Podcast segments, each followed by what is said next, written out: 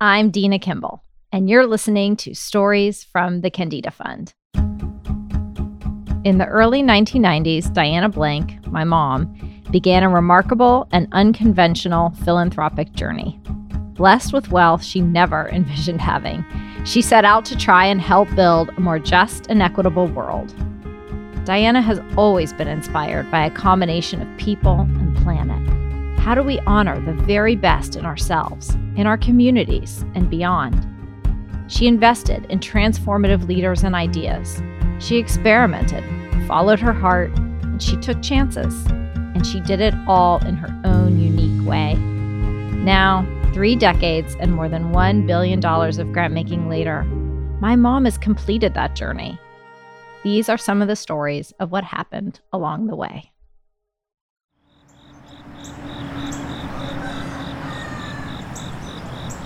It's a really lovely brick building here in rural um, rural Morganton. You wouldn't necessarily know this cooperative is here. It's kind of are driving through a neighborhood, and then this factory pops up.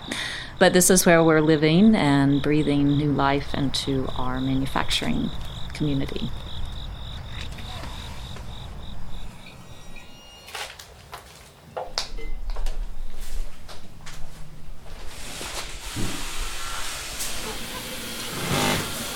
My name is Molly Hemstreet, and I am the co executive director, along with my colleague Sarah Chester of the Industrial Commons.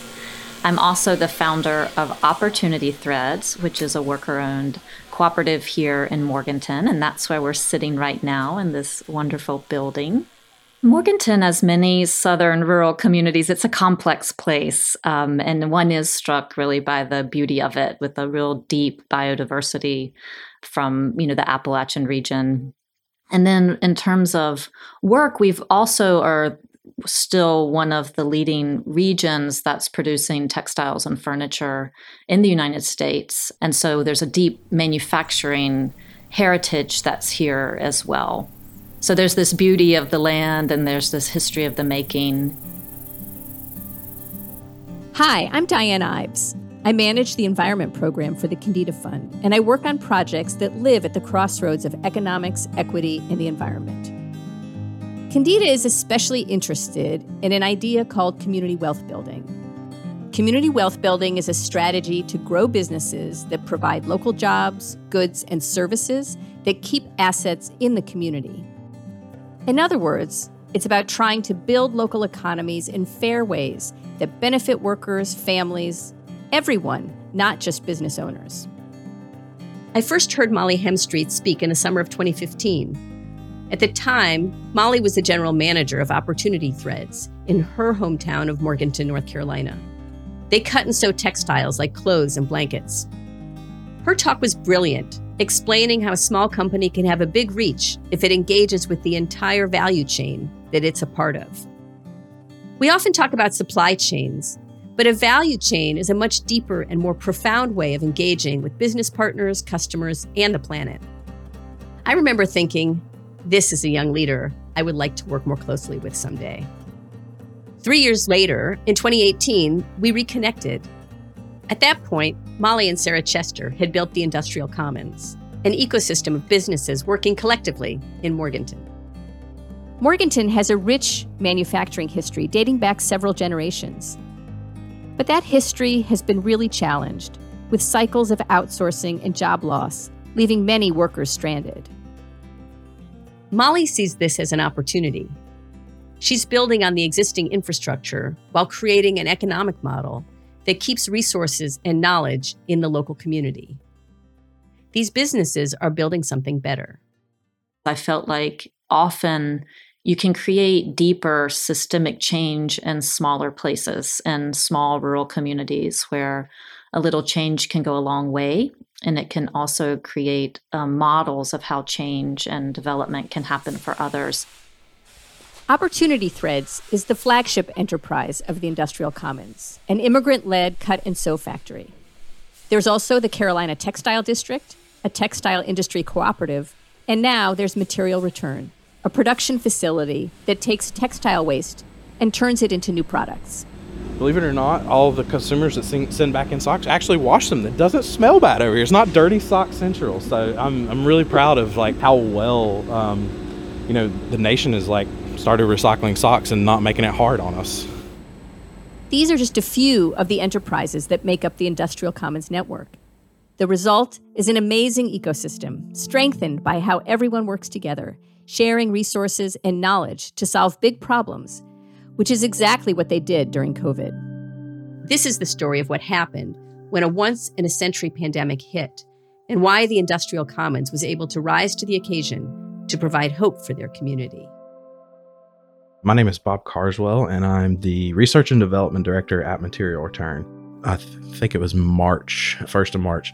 So we were in Boston, probably in that patient zero day one, me and Molly and a few other people. And we were talking to a potential ally. Then we came back home and everything just shut down. And we're like, oh gosh. And whenever everything shut down, that means our clients shut down and then we don't have any clients.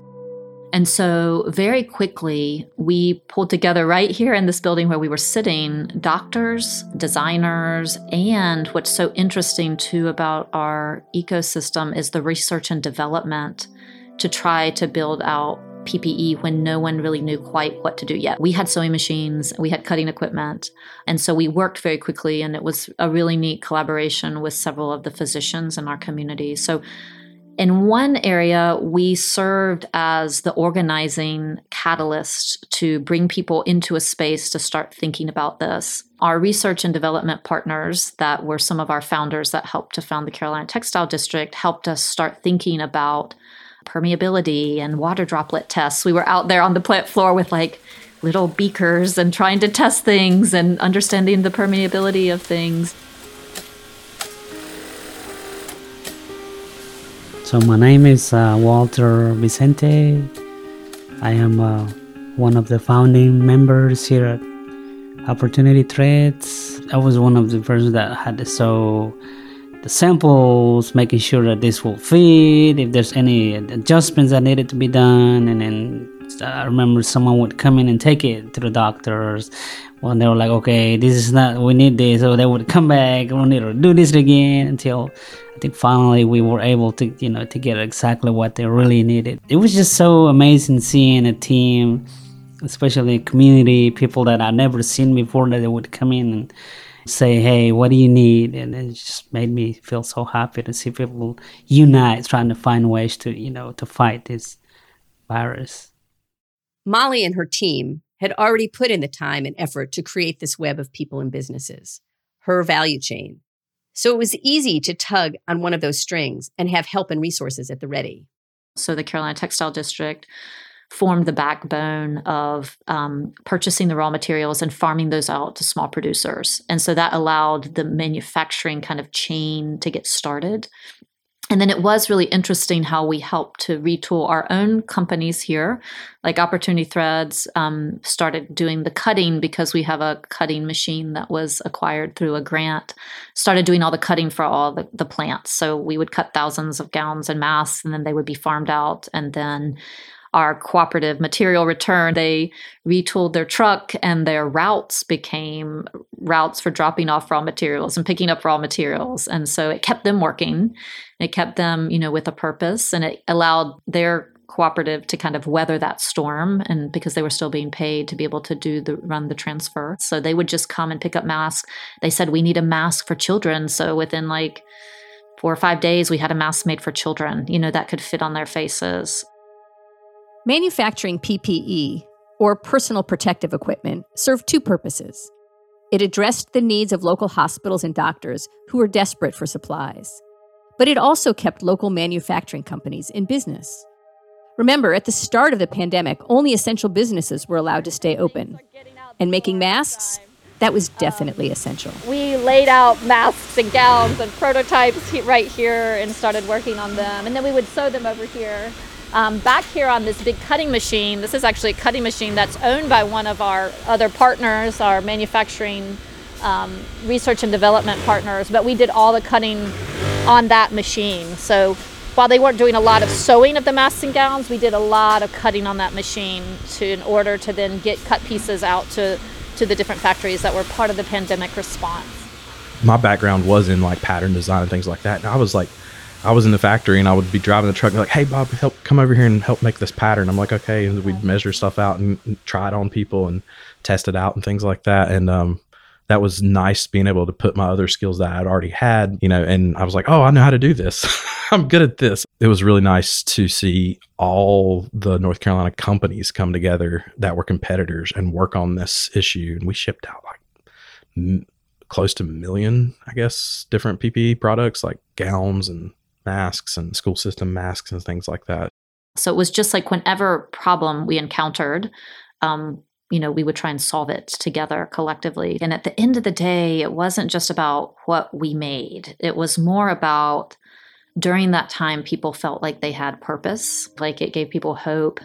Um, and it's really kind of that combination of the economics of things. We can't just live on hope by ourselves, but hope can really get us over the hump um, if we have the economics and the stability behind that. In the early months of the COVID pandemic, unemployment jumped to levels not seen since the 1930s. The majority of job losses happened in low wage industries, including in manufacturing. Communities like Morganton were incredibly vulnerable, and the recovery will take years. But the industrial commons was able to stay open. They defied the trend that was devouring so many industries in so many towns across America. And that's because their COVID response marched to the heartbeat of their community.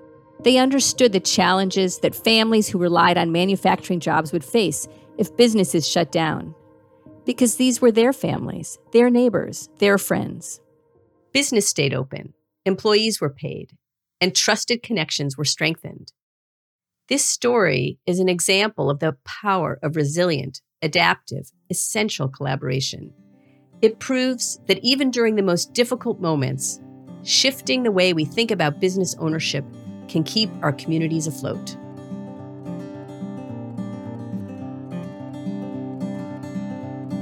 Right now, the Industrial Commons is working on an innovation campus in downtown Morganton. It'll provide a new home for offices, new businesses, and facilities for worker training and education.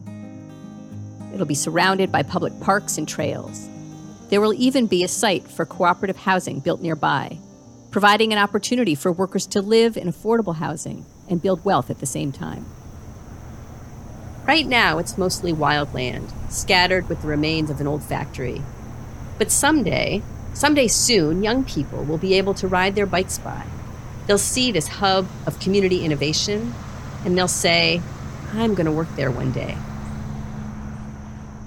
So when I look out 5, 10, 50 years, I see a lot more employee owned companies that from all walks of life and even different levels of employee ownership. We're not really cooperative purists. We want people to do what makes sense for them, but with that spirit of giving workers agency and um, access to the profitability of that company. Um, I see more and more cooperative networks. In a relatively short amount of time, we've created something compelling for our community. We're proving that actually it is good business.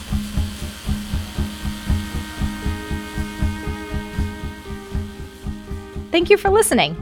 This project was produced by Maddie Foley, Adesawa Agbanile, and Alessandra Tejeda, with production help from Chelsea Daniel for Wonder Media Network. Editing by Emily Rudder and Liz Smith. Original music by Chelsea Daniel. Our executive producers were David Brotherton and Dena Kimball.